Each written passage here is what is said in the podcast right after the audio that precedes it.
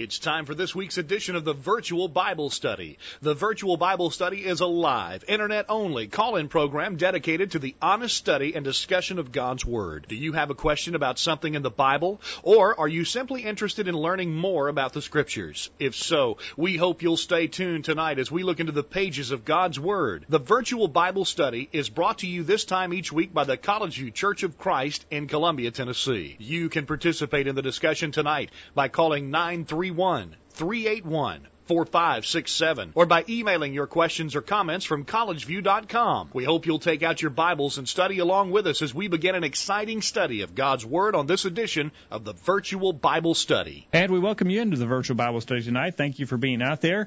Uh, this is the Virtual Bible Study for Thursday evening, December 16th, 2010. We don't have a minute to go in, in 2010. So we're glad you're on this edition of the program tonight, and we look forward to hearing from you.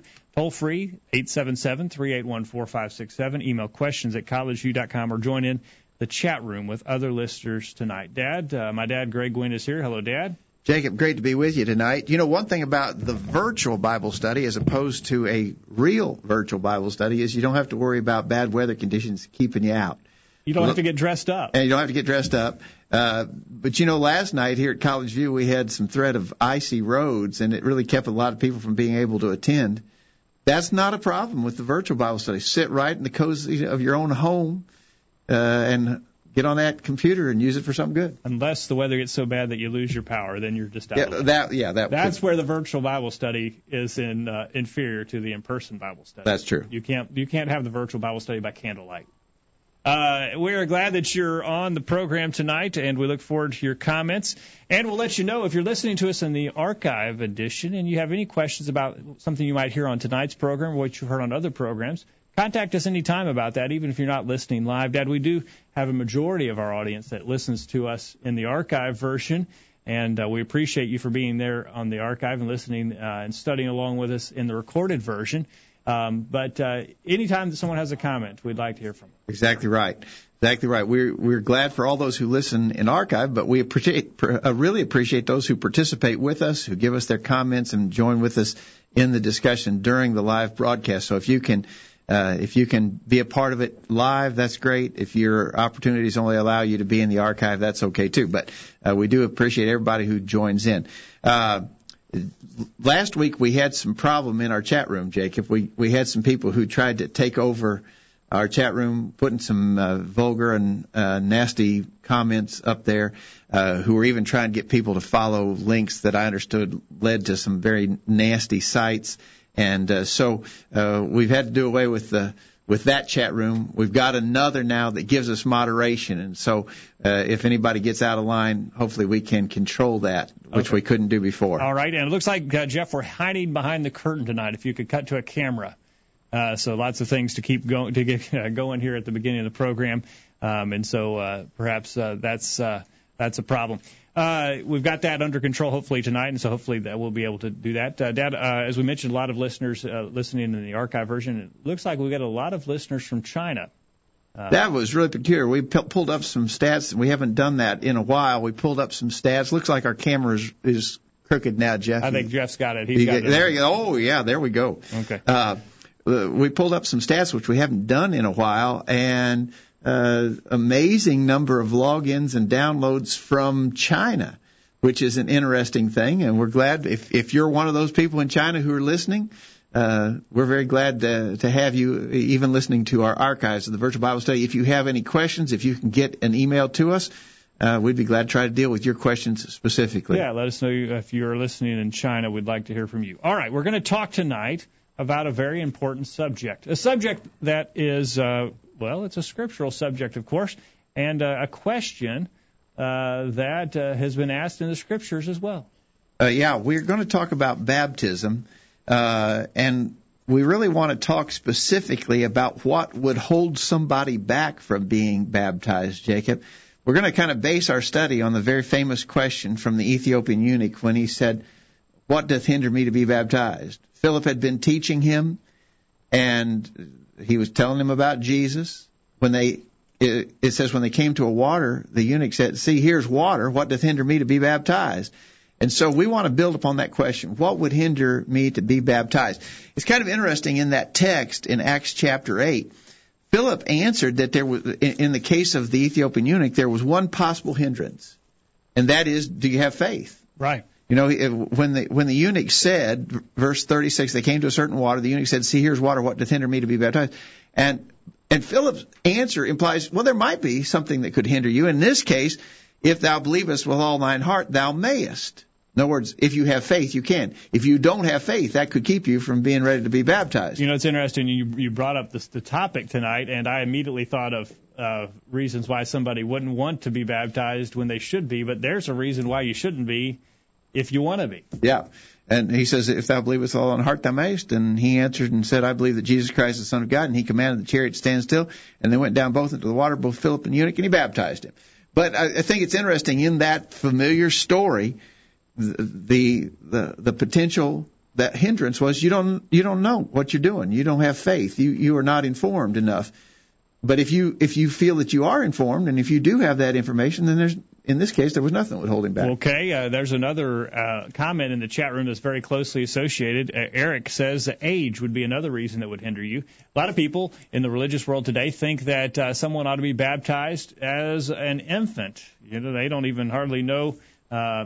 Well, they can't do very much of anything for themselves, and yet they're being baptized. Uh, there's no faith there, like was in, the, in the case, the eunuch. In the case of the Ethiopian eunuch, that specific example would prove that a, that an infant child couldn't be baptized because he doesn't have he can't faith. answer. He couldn't he, even answer the question. You yeah. only answer it yeah. in the affirmative. So we'll get into more of those to start with, but let's let's uh, look at the questions that we sent out earlier today to our update list. Um, the first question we asked was assuming you're given an opportunity to present only one argument to prove the, ne- the necessity of baptism, what would that argument be? Okay. In other words, what we want to start out our study with tonight is is the make sure we got our bases covered and demonstrate without any shadow of a doubt that baptism is essential for salvation. You got one crack at it though. You've limited you, it. Let's say that you were dealing with a situation where you you had to pick your best argument. I think there are multiple arguments in the scripture that would prove that baptism is essential for the salvation of our soul. But let's assume that you're in a situation where you got one shot at it, you've got you've got an opportunity to make just one proof. You can only present one specific uh, uh, demonstration of that need from the scripture. What would it be? Uh, we got some feedback in email. We'd be glad to hear about your thoughts on uh, the uh, in, in, the chat room. You can send us an email. We'll keep uh, we'll keep monitoring our emails as we go through tonight. Uh, also, give us a phone call. We'd be glad to take a phone call eight seven seven three eight one four five six seven.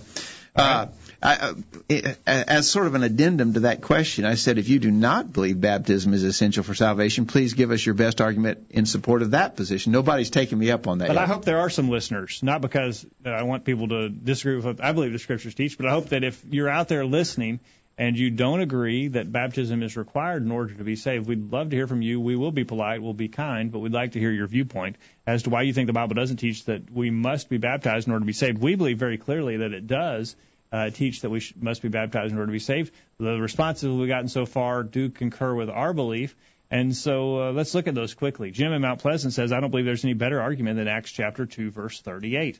Uh, Dad, Acts chapter 2, verse 38 is one that's commonly used, and it is the first instruction of anyone actually receiving the command to be baptized. Jesus taught about it while he was still here, but his law went into force on the day of Pentecost, right. and on that day when the gospel was preached, those who heard it, it says they were pricked in their heart. Acts 2:37 said to Peter and the rest of the apostles, "Men and brethren, what shall we do?" Then Peter said to them, Repent and be baptized, every one of you, in the name of Jesus Christ for the remission of sins, and ye shall receive the gift of the Holy Ghost. So I, I, I agree wholeheartedly with Jim here when he says there's really not a better argument. That here's a case of some people who were convicted that they had personally been involved in killing the very Son of God. And so, so and when they're convicted of that, when they when they become convinced that they are guilty, they believe. They believe. They believe the sermon that Peter has given told them yeah. about Christ, the fact that he is the Messiah, that he's died for their sins, and that they were responsible for and that. And that they had done it. They committed sin. They saw their sinfulness. They believed that Christ was the solution to that, and they asked the question, "What must we do?" And Peter said, "You're foolish. There's nothing that you must do." Now that you believe, there's nothing else to oh, do. you've done it. You're saved. That, that's oh, well, he what a lot, would have if he had that's, been in a that's what a lot today. of that's what a lot of people that's that would be the answer a lot of people have to give based on the doctrines they teach today. Peter didn't say that. He said, "Repent and be baptized, every one of you, in the name of Jesus Christ, for the remission of sins. Ye shall receive the gift of the Holy Ghost." Now, baptism, repentance, and baptism. Now, remember, as you said, Jacob accurately said, these people are believers, and the fact of the matter is that their confession amounts. I mean, their question amounts to a confession of their faith. Oh yeah. So they're believers, and the by virtue of the question they ask, they've effectively confessed that they're believers. They're told to repent and be baptized. Uh, now, it, notice the expression there for the remission of sins. Repent and be baptized, every one of you, in the name of Jesus Christ for the remission of sins. What does that mean, for the remission of sins? There's some argument in the religious world as to the meaning of that expression. Some argue that it means because your sins have been forgiven. You should be baptized because your sins have been forgiven. But if you're going to take that approach, you'd, you'd have to say that repentance is also because your sins have already been forgiven. No one would take that position. Nobody takes that position, but those things are joined by a conjunction and. Repent and be baptized for the remission of sins. And so it's clear that the, the that baptism is unto, and some newer English versions actually say unto the remission of your sins. Are you uh, going to Matthew chapter 26? Yeah, yeah, make that argument, Jacob. Well, okay. Matthew chapter 26 also tells us that the for remission of sins does not mean because sins have already been for, remitted, but in order to have the sins remitted. Peter said, Repent and be baptized in order that your sins could be remitted, because Jesus said the same thing, used the same words in Matthew chapter 26 and verse 28 as he institutes the Lord's Supper. He says, For this is my blood of the New Testament, which is shed for many, notice this quote, for the remission of sins. Jesus said the same thing that Peter said. Why did Jesus shed his blood? Because people's sins were already remitted? No because he wanted to accomplish that. And that is why we repent and why we are baptized, so that we can have the remission of our sins. Exactly right. Exactly right. I, and, and so I agree with uh, uh, Jim when he says there's really not any better argument than to Acts 2.38. And there's really no way to get around. I remember an old story, and I think I probably told this on the virtual Bible study before.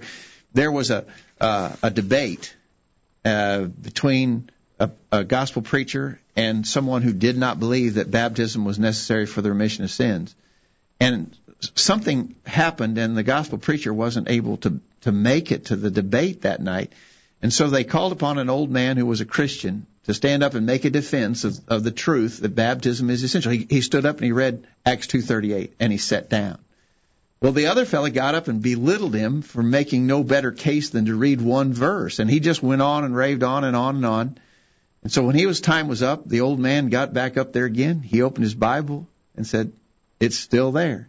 Acts 2:38 is still there. The fellow hadn't dealt with the verse, and you can't deal with it. There's no way to argue around that verse. It plainly teaches the necessity of baptism for the remission of sins. There are some other arguments. We're getting some answers in the chat room. JHV is He's, a guest. Uh, JHV is behind the controls tonight. Oh, that's, is that you, Jeff? That's Jeff. Oh, okay. That does make sense. I see your yeah, initials Jeff, now. Why don't you share your comment with us? First Peter 3:21, Jeff. Read that. Baptism does now save us. It's not the removal of the filth of the flesh, but the answer of a good conscience toward God. Baptism does now save us is a is the big point that I'd like to point out there. Yeah, exactly. It says baptism saves us. I mean, what, what more do we need than that? That's very very powerful verse. That's a good one. Uh, Eric, I think Eric's in Minnesota. Eric, you can correct me if I'm wrong. I believe Eric's in Minnesota, and uh, he suggests Matthew 28, 19, and 20. Jesus taught. Go ye therefore and teach all nations, baptizing them in the name of the Father, Son, and the Holy Ghost, teaching them to observe all things which I have commanded you. And lo, I'm with you always, even to the end of the world. So Jesus himself taught baptism. The the parallel account of that in Mark chapter 16 uh, is is also powerful and really does stress the necessity of baptism uh, Jesus said in Matthew 16, verse 15, beginning, Go ye into all the world and preach the gospel to every creature. He that believeth and is baptized shall be saved, but he that believeth not shall be damned. We've used a, a, a very simple illustration, Jacob, on that before. If in the newspaper you saw an ad that says, everybody who comes to the Ford dealership uh, and brings a red ball cap will receive a new car you would understand there'd be two things that you have to do to get the new car. Come to the dealership, bring a red ball cap. Yep. You wouldn't show up at the dealership without a red ball cap and expect to get the car. You would know that both those things are necessary. But the the, the conclusion would be don't show up at the at the Ford dealership and you won't get a new car. Well, and uh, furthermore, if even if the instructions to, about the getting the new car for free were ambiguous, maybe you didn't know for sure if you had to have a red cap or you didn't. When you went down to the dealership, I can guarantee you, you'd have a red cap in your back pocket just in case you needed to do it. People don't take shortcuts when it comes to things of physical nature. Is, is my point. Exactly right. Uh, why would we want to? Nobody, argue? nobody's going to take a chance on getting a free new car. Right. It says to come down and, and, take, and have a ball cap. I'm not going to go down there and just hope that uh, when I get there they'll let me buy without Or, having a or ball cap. Or argue with them that the ball cap It wasn't necessary. wasn't necessary. There was some loophole. No, I would do what it says so I could get the new car. But uh, when it comes to spiritual things, people are much more uh, uh, uh, inclined to to take those shortcuts or to argue the particulars. Eric uh, has corrected me. Eric is not in Minnesota. Eric is in Norcross near Atlanta, Georgia. So, Eric, we're glad to have you with us on the virtual Bible study tonight. All right. Uh, Chris is also in Georgia. Uh, and he sends in his comment. If I only had one argument to make, then it would be have to be from God's word in Acts chapter 2, verses 37 and 38, same as Jim. Uh, the people realized who Jesus was and asked the question that so many had asked: What mu- what do I now do that I know about Jesus? It does not get any plainer than verse 38. It leaves no room for doubt or debate on the issue. So thank you, Chris, for your comments and for listening tonight. Exactly right. And then we've got one more here, Jacob, from uh, uh, from Bill in I think you say it New Braunfels, Texas. Uh, Bill acknowledges himself 76 years of age in New Braunfels, Texas. I don't assume he'll be upset for us saying that. No, I think that's good, and we're Yeah, glad to have great. you. That's great. 76 year old, and he's working his computer and he's sending us emails. All right, Way to it's go. working. All right. Thank you, Uh, he answers, because the Holy Spirit has revealed to man the mind of God through the written word, it is a commandment of God. In other words, why do we know the necessity of baptism? It's revealed through the Holy Spirit in the written word of God. It's a commandment of God. That's why it's, it's necessary. God's word is absolute, not to be tampered with. Mark 16, 15, and 16 is, is, makes the case, and the case is closed. Debate points. Have you ever thought about this? Suppose you were about to depart this life and all your children and grandchildren were gathered around you to listen to your departing words. Would you not choose your words very carefully? Would you not be meaningful and important? Would they not be meaningful and important? Mark 16, 15, 16 is Jesus' last words on earth. Some like to leave out the conjunction word and from this verse. Grammatically, from this verse alone, it can be argued that baptism is as important as believing. God told Jeremiah one time, when you read my law to the people, do not omit one word.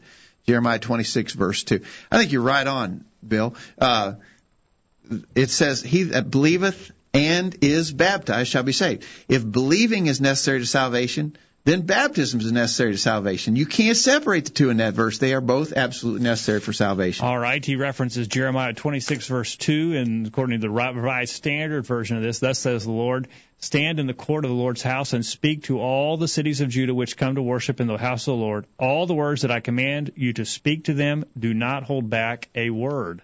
And uh, so we must uh, take all of God's word into account when we're determining what we must do. And uh, yeah, we appreciate Bill for uh, bringing that up uh, tonight. And a lot of uh, listeners in the chat room tonight. We need to take a break, Dad, and we'll continue the discussion on the other side. But if you're in the chat room and you want to comment tonight, uh, you can join in without any kind of uh, account. All you need to do is hit the guest button in the bottom portion of the chat room. Give yourself a username. You can type in any name that you want there and hit enter, and then you're ready to go you can join in with other listeners. And so we'd encourage you to do that so we can get your comments there.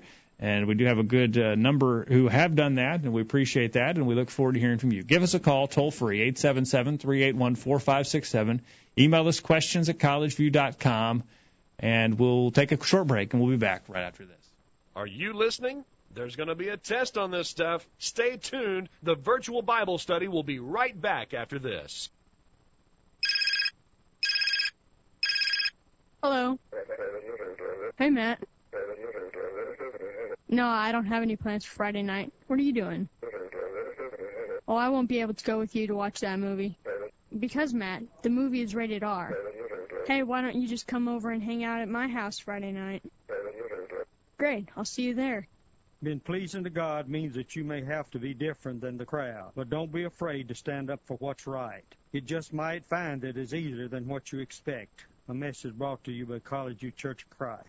My name is Jack Coleman, a member of the College View Church of Christ. We're glad you're listening to the virtual Bible study, and we hope you'll tell others about the program. We're always open to your feedback concerning topics for discussion and suggestions as how we can make the program more effective. Drop us a line at questions at collegeview.com or call us toll free at 877 381 4567. For he hath said, I will never leave thee, nor forsake thee, so that we may boldly say, The Lord is my helper, and I will not fear what man shall do unto me. Hebrews 13, verses 5 and 6. The virtual Bible study continues. And we're back on the program tonight. Thank you for being out there. And the chat room, you can put a picture of yourself on the chat room. Look at that. Jack, Hey, sweet. Jack and his wife are showing up there in the chat room. Hey, so- Jack, did you log in through uh, uh, Facebook? That may be what he did. Yeah. So okay. So maybe you can put yourself put a picture of yourself there, even if you don't. Well, you- maybe you know your name's not enough to define yourself. Put a picture up there. That's that's nice.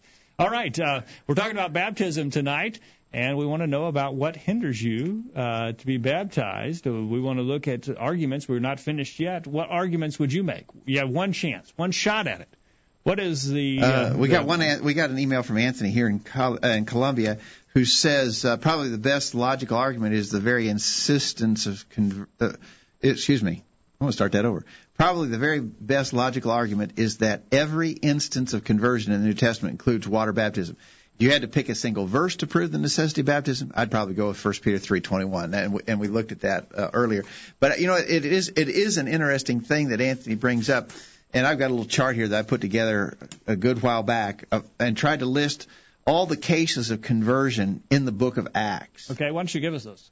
Well, I'm not sure it's, uh, it's I'm not sure it's completely uh, They're- they're- all inclusive, yeah. but the Jews on Pentecost, the people of Samaria in Acts 8, the Ethiopian eunuch in Acts 8, Saul of Tarsus in Acts 9, Cornelius in Acts 10, Lydia in Acts 16, the Philippian jailer in Acts 16. There's more. There's more. I know there's more than that. There are. Uh, but in every one of those, now they all were in some way taught in in most every instance it specifically mentions or at least implies their faith.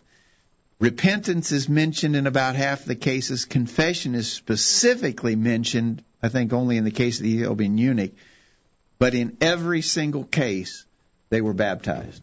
Yes. And so i mean that, that that's a strong argument. I mean what what did people in the first century when christianity was brand new when the when the teaching was being done by the inspired apostles, what did people do?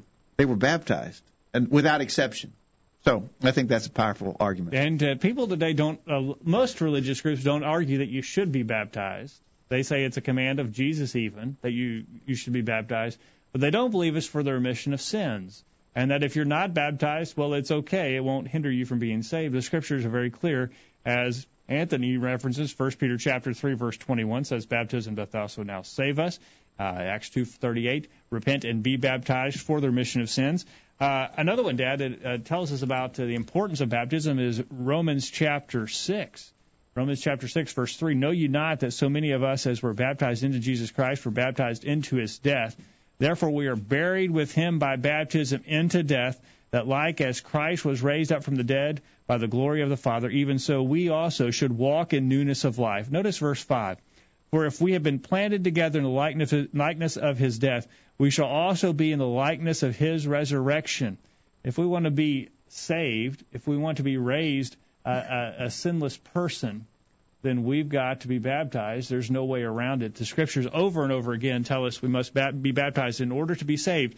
Not just that we have to be baptized, it's a good thing to be baptized, and not just that we should be baptized because it was a command of Jesus that you should do it whenever you get around to it. Do it after you've been saved. No, we must be baptized for the remission of our sins. The scriptures are very clear on that. All right, very good. All right, so I hope, Jacob, that we have established, uh, w- without any doubt, the the necessity of baptism. I think that's that's the first base we've got to cover. We didn't get anybody who was arguing that point with us. There are plenty of people in the religious world who'd like to argue that point with us, but actually they're not arguing with us. They're act, they're arguing with these plain verses of scripture that we've tried to quickly point out tonight. So again, I, I think most everybody who's listening to the virtual Bible study understood where we were going to be coming from on that. Uh, we certainly are glad to talk to people who differ with us, but we're going to go back to the Scripture. and We're going to we're going to try to prove the case from the inspired Word. Now, with that in place, the second question we asked Jacob is, what do you think is the number one reason that prevents people from being baptized? Mm. And then, as a follow up to that, how would you address a person who states that reason for not being baptized? And so someone says, uh, "No, I'm not going to be baptized. I'm not ready to be baptized. I don't want to be baptized." Uh, what What do you think are how how would you list by really order of preference or order of magnitude of importance, what are the what are the main things keeping people from being baptized? All right, let's start with the last end uh, tonight. Anthony, in his email, says um, probably the fact that all almost all denominations, which are so pervasive, teach that only faith or the sinner's prayer are required for salvation. Overcoming this widespread false doctrine can be daunting. Second to this, I would think that many folks have already been baptized, quote unquote, in some denomination and feel odd about getting rebaptized. You know, he mentions the sinner's prayer, and it's interesting that people will argue about baptism. You don't have to be baptized, they say, when it says very clearly that you must be baptized. Baptism does also now save us. They'll argue with that, and yet they'll just swallow the fact that they've got to say a sinner's prayer, which you can't even find even an even even a hint of that. No, the there's not a, an inkling of the idea of a sinner's prayer in order to be saved. Right. And yet they'll believe that, but they won't believe these multitude of verses that that we've made quick reference to concerning the necessity of baptism. That that is, and so I, I would have to agree with Anthony. I think the in this modern day, probably the main thing, the the the the, the most tremendous problem that we have to overcome in convincing people to be baptized is that they are hindered by the fact that there are a lot of people telling them they don't have to be. It's not necessary. You don't need it. Don't do it. Uh, and so, uh, again, what we got to do is so in response to that, uh, what we got to do is we got to teach them. We got to convince them of the scriptures. We got to get them to go to the Word and take it rather than being prejudiced by the false teaching that they've been influenced by. All right. Uh, 877 381 4567. Email questions at collegeview.com. Join in the chat room with other listeners. And if you're just joining us on the program tonight, we have a new chat room. You can log in down at the bottom uh, by creating a username, but it's not required. You can use the guest button, assign yourself a username, and you're ready to go without an account. Or you can log in with your Facebook account, as many people are doing. And I think it is somewhat of a coup. Uh, Dad, they just trying, found out about it. And they're trying they're to make the, they're trying to make the, the the screen look better so that there's some other faces on there other than ours. And so uh, they, they, their their pictures showing up there, and that's a neat feature that we didn't know about until tonight. So yeah. we're glad that you're out there. No, I knew I knew that you could log in with Facebook, but I didn't know that you could that it would post your picture when you did that. So uh, okay. that, that's that's pretty.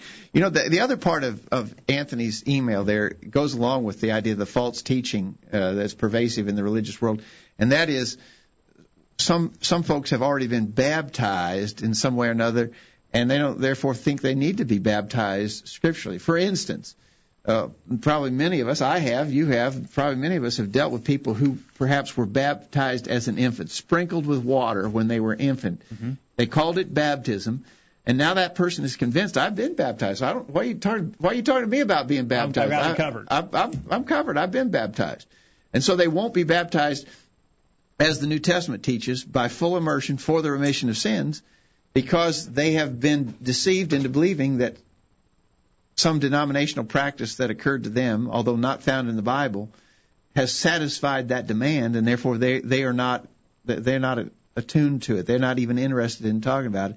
So I do think false teaching and then people who've been baptized under the influence of such false teaching are huge hindrances to baptism in our day and time.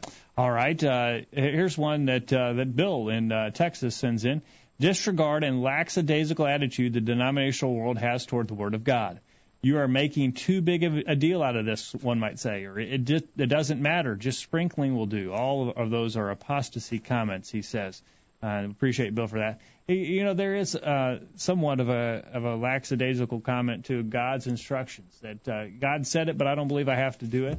Uh, God certainly won't hold me accountable to the instructions that He's told me. Uh, all are attitudes that are prevalent uh, today in the religious world, even and uh, perhaps that's contributing to those who don't want to be baptized. All right. Um, Jim in Mount Pleasant, Tennessee says they've already been taught incorrectly about baptism and thus prejudiced against it. Uh, same idea. I think he's exactly right. Anthony says he was one of those rebaptized people. I didn't feel weird about it, but my parents sure did. Yeah. Okay. There, uh, there's another argument that is being pursued in the chat room that I think we can go to that I think is a strong reason why people are not baptized, and that is because, uh, uh, uh, well, uh, Danny in Mississippi mentions unbelief, which certainly, I mean, if you don't believe, you can't be scripturally baptized. That we kind of talked about that with the Ethiopian eunuch, but uh, uh, others in the chat room are talking about family, family as a drawback. Jack, uh, who's in Hampshire, Tennessee, says they may have to deal with the possibility that their deceased family member mm-hmm. uh, who wasn't baptized may be doomed to hell. And I've I've dealt with that too. I think he's exactly right. In other words, so I'm being taught, and we come to this point where it's pretty clear and has been proven to me that I need to be baptized.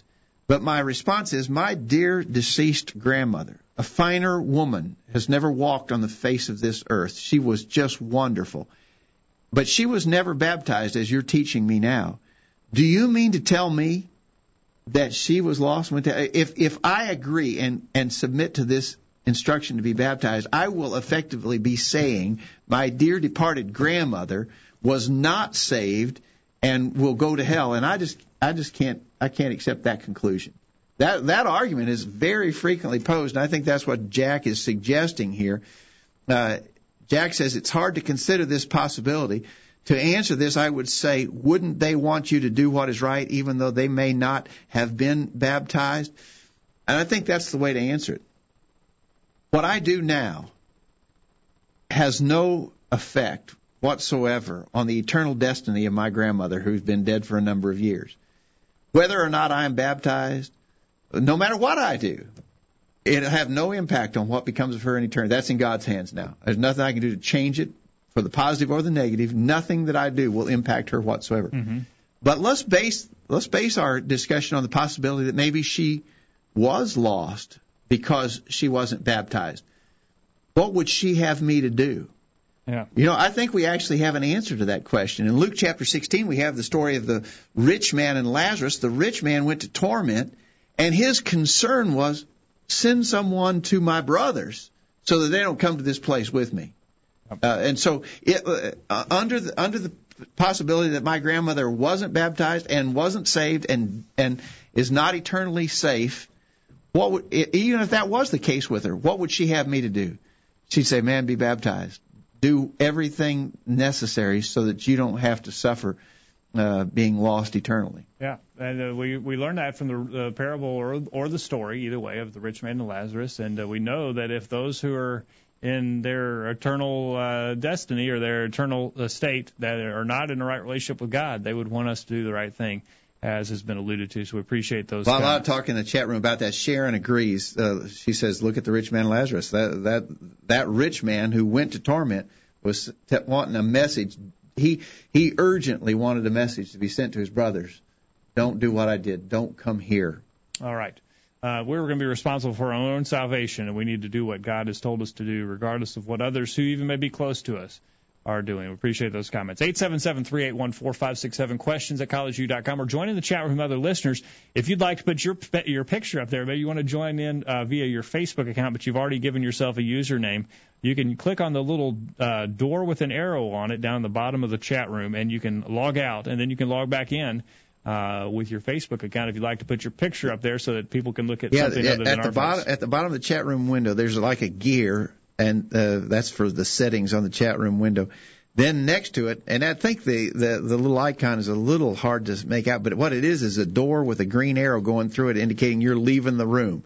So leave the room and log back in with your Facebook account, and we'll get to see your pretty face. All right, we'll take a break, get this week's bullet point, and then the discussion of baptism goes on. What's the best way to stress the urgency of baptism? And uh, can you conceive of a situation when you might not want to baptize someone? We'll take those questions and we get back. Don't go anywhere. The virtual Bible study continues right after this. Did you hear what they just said? Call in during this break and let everyone know what you think. The virtual Bible study continues after this announcement. This is Greg Gwynn with this week's Bullet Point. Many people still have difficulty understanding the connection between faith and works in the Bible. There are lots of folks who would have us to believe that simple faith is the only condition for salvation from sin. They point us to numerous Bible verses which emphasize the need for believing in Jesus as the Son of God. No one can deny that this is clearly a prerequisite to salvation. Jesus said in John 8, verse 24, Except ye believe that I am He, you shall die in your sin. But what about works of obedience? What about confession as taught in Romans 10:10 or repentance as taught in Acts 2:38 and baptism as taught in Mark 16:16? How do these commands fit into the scheme of redemption? Are they necessary or not? The answer is simple. It takes both. Both faith and works of obedience are needed in order to please God. There are a lot of ways we could prove this, but look at just one reference in the New Testament to an episode that happened in the Old Testament. In Hebrews chapter 11 verse 31, Rahab the harlot is commended for her faith. And it says that her faith saved her from the destruction of Jericho. Quote, by faith the harlot Rahab perished not with them that believed not, when she had received the spies with peace. But just over a few pages in your Bible, you read of her again, this time in James 2, verse 25. There, her works are mentioned, and it says that these were the basis of her justification. Note, likewise also was not Rahab the harlot justified by works when she had received the messengers and sent them out another way. Which was it, faith or works? The answer is easy. It was both. In fact, it's foolish to try and separate the two. In the same way, we must believe that Jesus is the only begotten Son of God, and upon that faith we must obey the commands found in the Scriptures. No need to try and separate the two. They belong together. God made them that way. That's this week's bullet point. Think about it. Hello, I'm Nick Law from Jennings, Florida. I love to listen to the virtual Bible study and hear God's Word taught every Thursday night. Quit checking your email. The commercials are over and the virtual Bible study is ready to roll. Take it away, guys. And we're back on the program tonight. Thank you for being a part of the virtual Bible study and we look forward to your comments. Uh, join in as we talk about baptism and hindrance to baptism. We uh, we're finishing up the discussion of uh, what's the number one reason that prevents someone from being baptized. Uh, Jim in Mount Pleasant says uh, that they've already been taught incorrectly about baptism Yeah. and thus are pre- prejudiced against it. And Yeah, so yeah. certainly some there's some misunderstanding, misteaching that has to be overcome at times.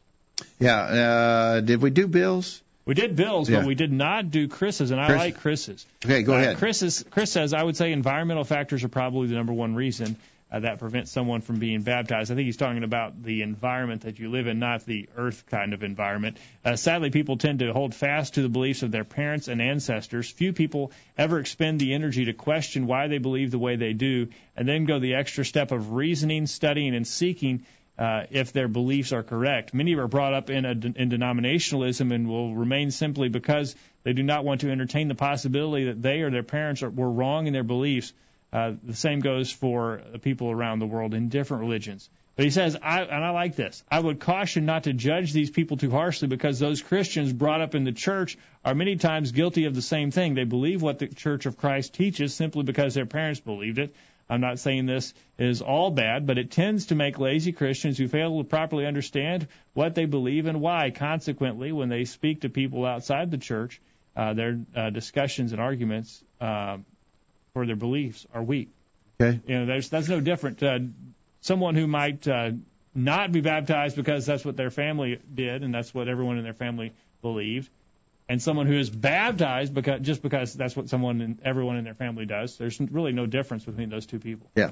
Okay. right. Real quickly, before we pass on to the next question, uh, a couple other things that I had on my list of potential things that would hinder people from being baptized. Uh, the possibility of persecution, or closely associated the possibility I might fail. Mm-hmm. In other words, there's no use starting. I can't make it. And besides that, I might get persecuted. I might be ridiculed if I'm a Christian. Yep. Uh, I would I would answer that by saying what Paul said in Philippians 4:13. I can do all things through Christ, which strengtheneth me. It's doable. The Lord promises to help us to be faithful to Him, to serve Him, to do what needs to be done.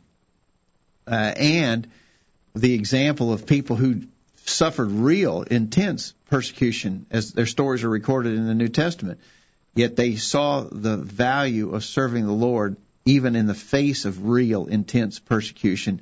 I would answer that way. Uh, but you know, maybe Jacob, one of the biggest things, and we haven't even mentioned this word yet. One of the biggest things that hinders people from being baptized is the idea of procrastination. I know I need to do it, and I intend to do it. I will do it, but they put off, they postpone. Okay. How are we going to? How are you going to answer somebody who's postponing their? That's a nice segue into the next question you ask. What is the best way to stress the urgency of baptism? Uh, let's start with Chris in Georgia. He says, uh, using scripture to show that God does not tolerate it when we do things our way and not exactly how he prescribes. There are several examples of individuals in the Bible not following God's instructions to the letter and paying the ultimate price. Moses, Uzzah, etc. But the most fearful passage about doing things our way instead of God's way is in Matthew 7, verses 21 through 23. He references that account. Well, many will, will say to Jesus, Lord, Lord, haven't we done what you wanted us to do? And he'll say, Depart from me. I never do. Yeah, okay. You know, there was a, a pretty good example of a guy who was procrastinating in Acts chapter 24, verse 25. Paul was speaking to Felix, and as he reasoned of righteousness, temperance, and judgment to come, Felix trembled and answered, Go thy way for this time. When I have a convenient season, I will call for thee. Felix is probably the famous procrastinator concerning obedience in the New Testament. He was looking for a, a convenient season, a time when it'd be easier to do it.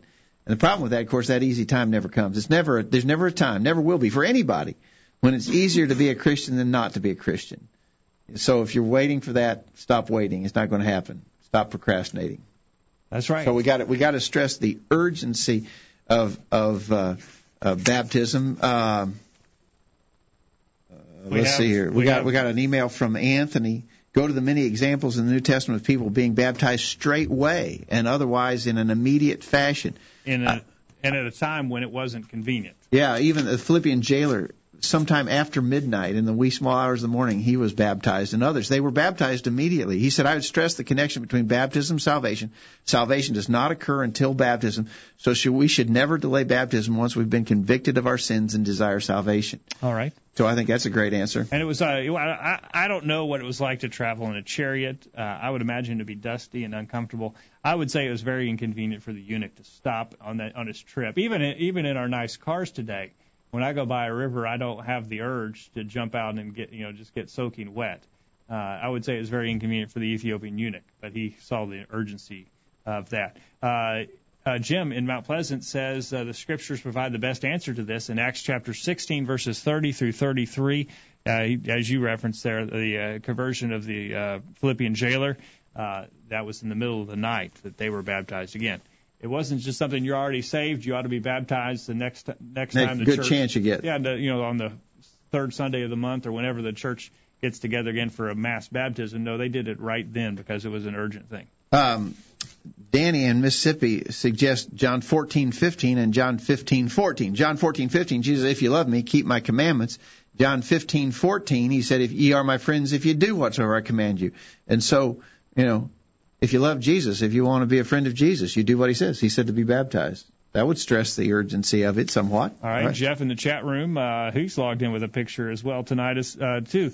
He says Acts chapter 8 to 38, the Ethiopian eunuch is a good uh, a good one there. And, you know, uh, Jeff, you could just speak up there behind the mic if you wanted to to give us that. I guess I could, but uh, the important thing I want to say here is he, he was he commanded and ordered them to stop the chariot. So that shows uh, that it, there was a lot of urgency Yeah, there. Philip didn't. Philip wasn't twisting his arm, and you no, he wanted. Begging, he wasn't begging him along the way. Come on, come on, come on. What are you waiting for? The, he's the eunuch is the one who brought up the question. What doth hinder me to be baptized? He saw the need of it, saw the necessity of it, and he wanted to be done. Wanted to be done immediately. Good job. Jack in the chat room says Paul, who hadn't eaten for three days, was immediately baptized. He didn't say after at least after I get something to eat. Yeah. Let's go down to the buffet here. Yeah, he didn't wait. The fifth Philippian jailer did not hesitate. Why didn't they wait? They didn't wait for some vote or for a particular assembly. They saw the need and took action. Shouldn't everyone? Uh, Danny in Mississippi suggests Hebrews 5, 8, and 9, which says he, Jesus is the author of eternal salvation to all those who obey him. He's the, he's the author of salvation to those who are obedient. If you haven't obeyed, you haven't been saved. All right. 877-381-4567. Questions at collegeview.com. I think we got an answer from Chris here. I read Chris's. Oh, you already read Chris's. Okay. Have we got all of our emails covered in? What about Bill? We have not done Bill. Truth. If you have uh, not been baptized for remission of your sins, you still have every sin to your account that you have ever committed. Baptism puts you in contact with the blood of Christ. Too many verses here to prove this statement. Thank you, uh, Bill, for that. All right, great. All right, so w- sort of to summarize what we've talked about so far, Jacob, we're just coming up on our last break. Baptism is clearly essential for the salvation of our souls. Uh, we need to be prepared to convince people of that. We need to be we need to be geared up with a with a, a, enough ammunition here that we can prove that point.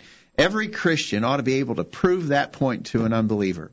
Uh, and, and, and I'm concerned if there are Christians who can't make a good and effective argument for the necessity of baptism. If you can't do that, then get busy studying and prepare yourself to be ready to prove the necessity of baptism. All right. And then, in addition to that, be ready to answer people who are holding back, who are, who are who are hindered from one reason or another.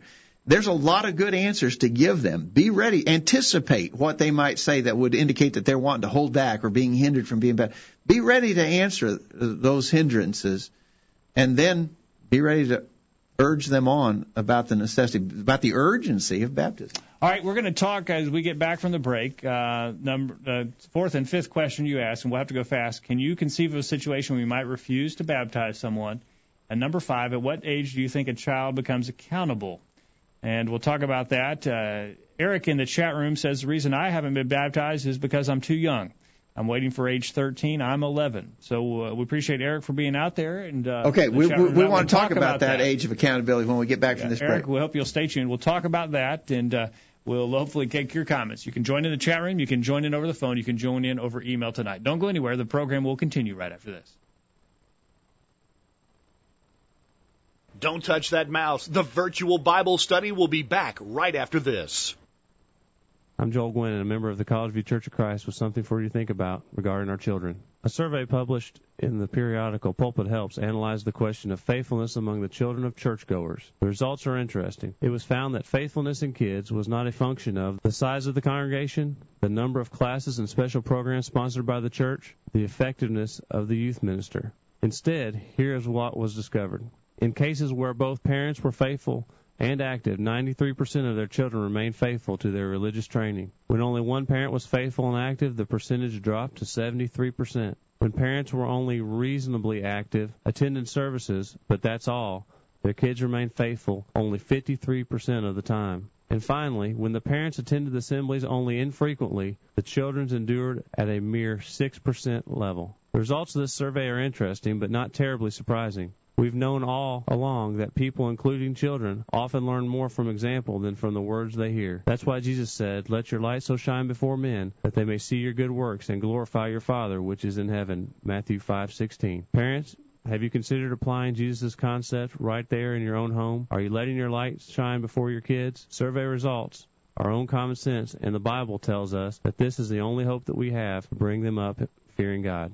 Hi, my name is Mike Holt. My wife and I, we love listening to the virtual Bible study. And whatsoever ye do in word or deed, do all in the name of the Lord Jesus, giving thanks to God and the Father by him. Colossians 3:17. Now, back to the program. We welcome you back into the virtual Bible study tonight. We'll remind you this program is brought to you by the College View Church of Christ in Columbia, Tennessee. Find out more about us by visiting our website, thevirtualbiblestudy.com or collegeview.com, and come and visit with us if you're in the Columbia, Tennessee area.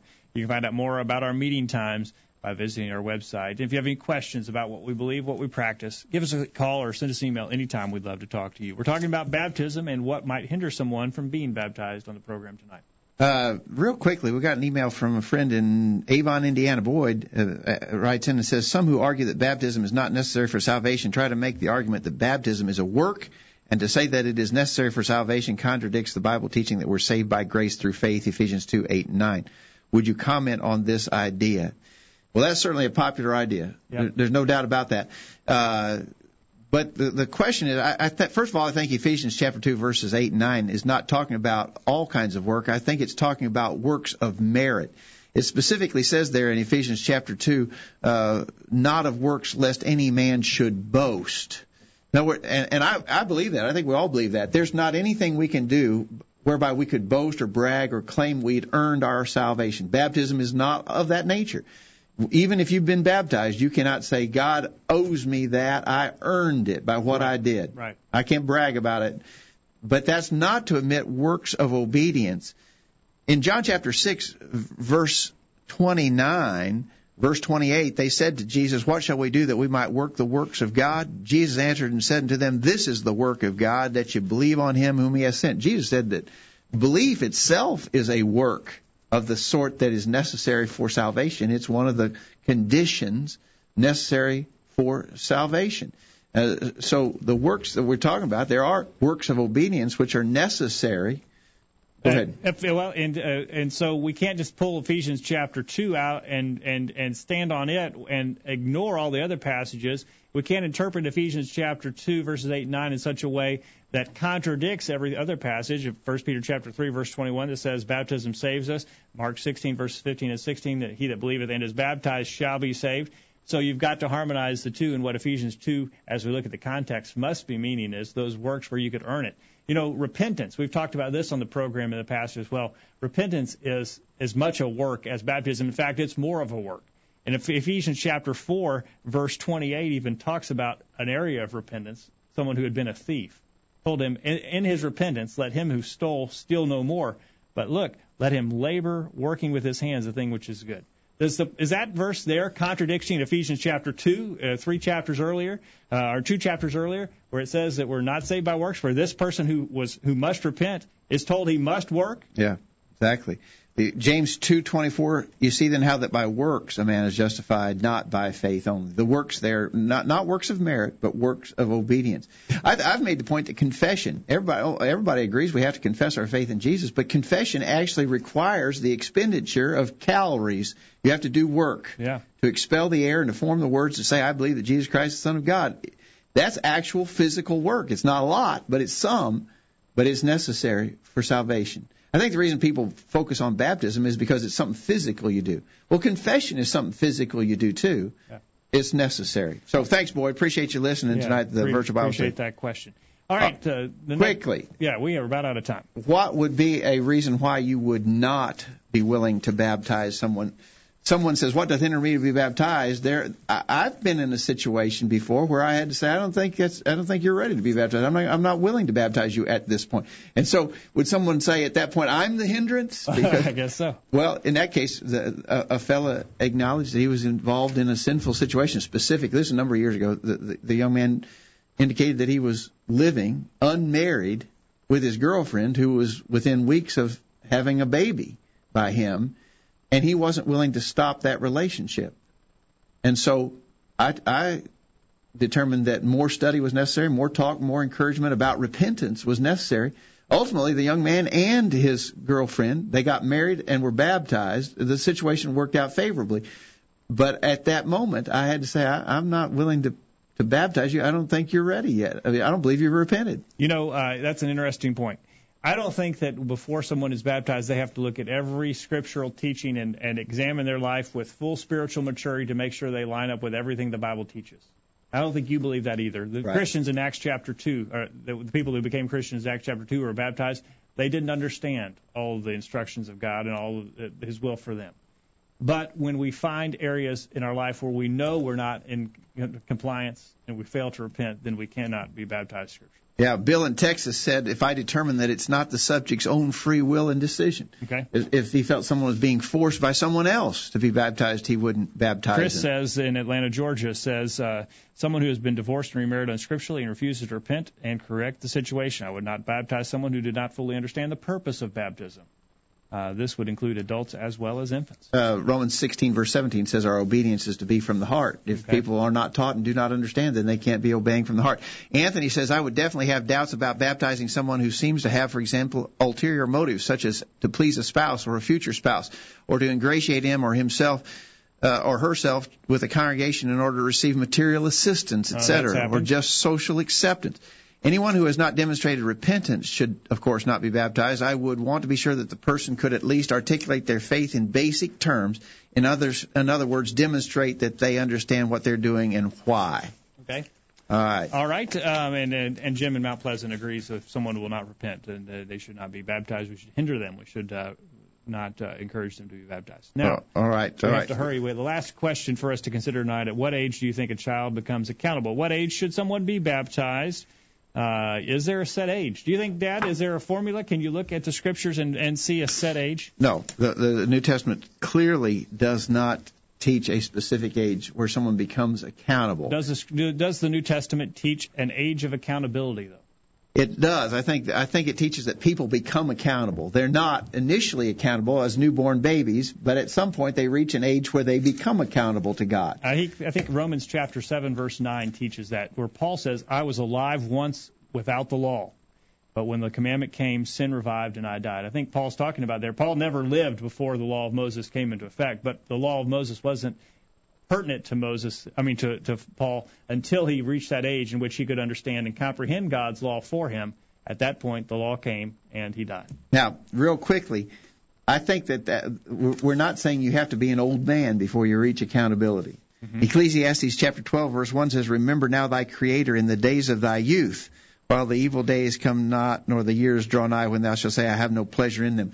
And so you, serving God still is in your youth. You know, in other words, it's not sow your wild oats and when you get to be an old man, then you can come to the Lord. The scriptures suggest that it is still in the time of youth that a person should begin to think about their Creator and serve them. Um, of course, a lot of people point to Luke chapter 2, beginning verse 42, when Jesus was 12 years old. He went up to Jerusalem with his parents, and he said, at 12 years old, I must be about my Father's business. Okay. So uh, I think that gives some people sort of a uh, a benchmark that might be helpful. It's inter- there's an interesting uh, quote from. Um, uh, well, I've got this written down here somewhere. Uh, an early Christian. I just got this as an early. Oh, Polycarp. Here it is. That's who I thought it was. Polycarp, who was a, an early Christian writer, not an inspired man, but who knew probably some of the inspired apostles he was martyred when he was, uh, I think, 95 or 6 years old. Mm. He was an old man. Uh, and here's the quote that a lot of people refer to. Um, the Roman proconsul declared, Reproach this Christ and I will release thee. Polycarp replied, Eighty and six years have I served him, and he hath never wronged me. How can I then blaspheme my king who has saved me? I will tame your spirit by fire, said the angry ruler. You threaten me, Polycarp rejoined, by fire which burns only for a moment, and you are ignorant of the fire of eternal punishment reserved for the ungodly. And so, uh, he he was martyred at age 95, and he said he had served Christ for 86 years, so he was nine or ten years old when he was baptized. That and that's that may be helpful. That's a fairly early age of Christianity, and we see that young people, even at that age, were obeying the gospel and feeling their accountability to the Lord. All right, so you say there's no set age. There is an age of accountability. How do you determine that age of accountability? How do you determine when you ought to become a Christian if you're a young person? Tonight listening. Well, I don't think it's you know sometimes people oversimplify it. I think by saying when they know right and wrong. You've got a one-year-old Jacob at home. He knows right and wrong. He knows when he's doing something that you told him not to do. He understands right and wrong, but he doesn't understand the full implications of that and all the eternal and moral consequences of it. Okay. So I think it's oversimplification to say that they understand right and wrong. A very, I mean, a toddler can understand right and wrong, but they don't understand all that's involved in that. And so they need to be able to understand sin and its consequences. They need to obey. They need to understand God's will for their life because they have to obey from the heart. Romans 16, 17. And so they have to understand those kind of things. Uh, it's not that they. It's that they are of such an age they're capable of understanding those kind of things.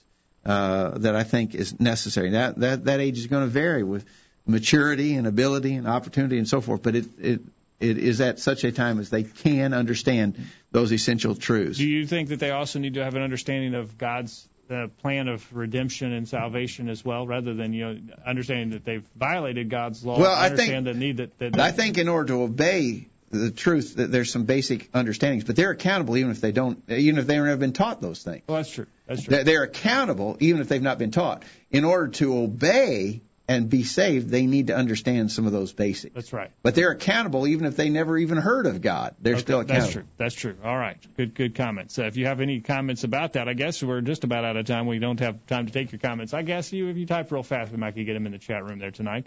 Um, uh, we've got some uh, several comments uh, in our emails. There's not one particular age. It should be dealt with on an individual basic. Every child, basis. Every child is unique and matures at different rates, according to Chris. Good comments. Uh, Bill says certainly no set age. Some Christian are more, or some children are more mature than others and are not making uh, the decision from pressure from peers or parents.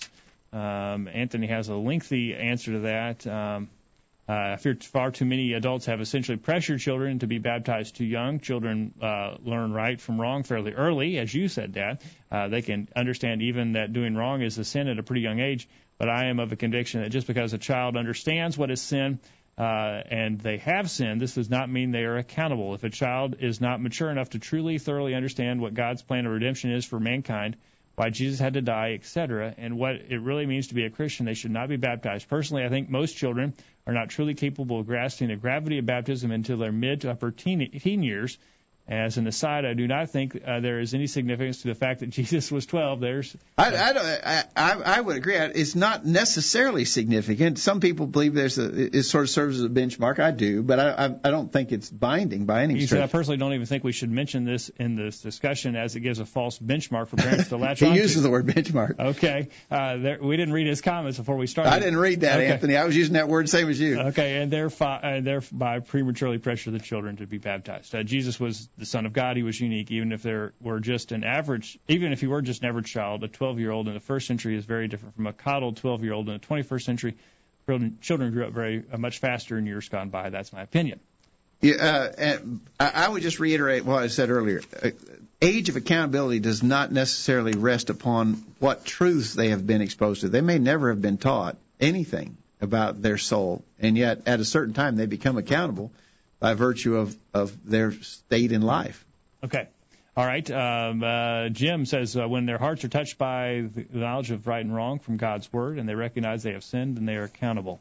Uh, Jack has an interesting uh, observation. What he did with his children. He asked, I asked my children to verbalize and write on paper why they felt they needed to be baptized. Understanding repentance and expressing it is critical Repentance isn't just being sorry. Yeah, I like that comment. My dad did that same thing for he didn't make me write it down, but he sat me down and asked me hard questions and made sure that I knew the answers to them before he felt that I was ready to be baptized. And I've always appreciated that uh, so that I don't, don't have to look back and wonder if I didn't know what I was doing. Right. Okay. Uh, All right. We got one uh, email from uh, Mike in Culleoka who says if people just read the Bibles for themselves, they'll understand what they need to do. It's really pretty simple. And I think, you know, that's probably a good comment to end on. The, I think the subject of baptism is a pretty simple subject. It's not that complicated. We just need to take the Bible. Hey, we got a comment. Jeff uh, in, is behind the controls. I wasn't even looking his way, and he had to put something in the chat room to get my attention. Jeff, your thoughts? Well, first of all, we know the steps of salvation here believe, repent, confess, and be baptized. The important thing about that is when hearing, believing, repent, and confess, they it's different um, ages of among children. Uh, especially they confess, they need to be able to talk, although we and believe and repent. You know, it's a mental thing. So yeah, I, I went know, through this same thing when I was being baptized. Talk, talk, talk, thinking about being baptized around the, that same age. I was thinking about that too. So yeah, it, we, and we make that point about infant baptism, for instance. Infants can't be baptized because they can't do the very very basics, as you pointed out, Jeff. Good point. Okay, Jeff, and appreciate you, Jeff, for being behind the controls tonight. Good job. All right, we're a little over time, but we had an important discussion tonight. Yeah, thank you for your comments tonight, and uh, we it was a very good discussion and a very important discussion. All right. I think the new chat room worked pretty good tonight, Jacob. Yeah, you might let us know what you think about that, and if you want to let us know where you're listening from tonight. We would appreciate that. And uh, we appreciate you being there on the other end of the line tonight. And if you've not been baptized for the remission of your sins, it's very clear from the scriptures that you need to be. Uh, if you have any other questions about baptism, we've got other uh, programs on the subject you might find on our website. Or if you'd just like to talk with us in more detail, send us an email or give us a phone call anytime. We'd love to hear from you. We hope you'll make plans to be back here next week for another edition of the Virtual Bible Study. In the meantime, we encourage you to put God first in your life Study His inspired word, the Bible, and live by it every day. You'll never regret it. Thanks for listening to the virtual Bible study brought to you by the College View Church of Christ. The College View Church of Christ meets at 1618 Hampshire Pike in Columbia, Tennessee. If you are in the Columbia, Tennessee area, we encourage you to worship with the College View Church of Christ on Sunday mornings at 9:30 and on Sunday evenings at 6 o'clock. The College View Church of Christ also welcomes you to attend their Wednesday night Bible studies at 7 o'clock. If you have any questions about something that was said on tonight's broadcast or would like more information about the College College View Church of Christ, please call 931 381 4567. That number again, 931 381 4567. Or for more information on the internet, visit collegeview.com. Be sure to tune into the virtual Bible study this time next Thursday for another informative study of God's Word.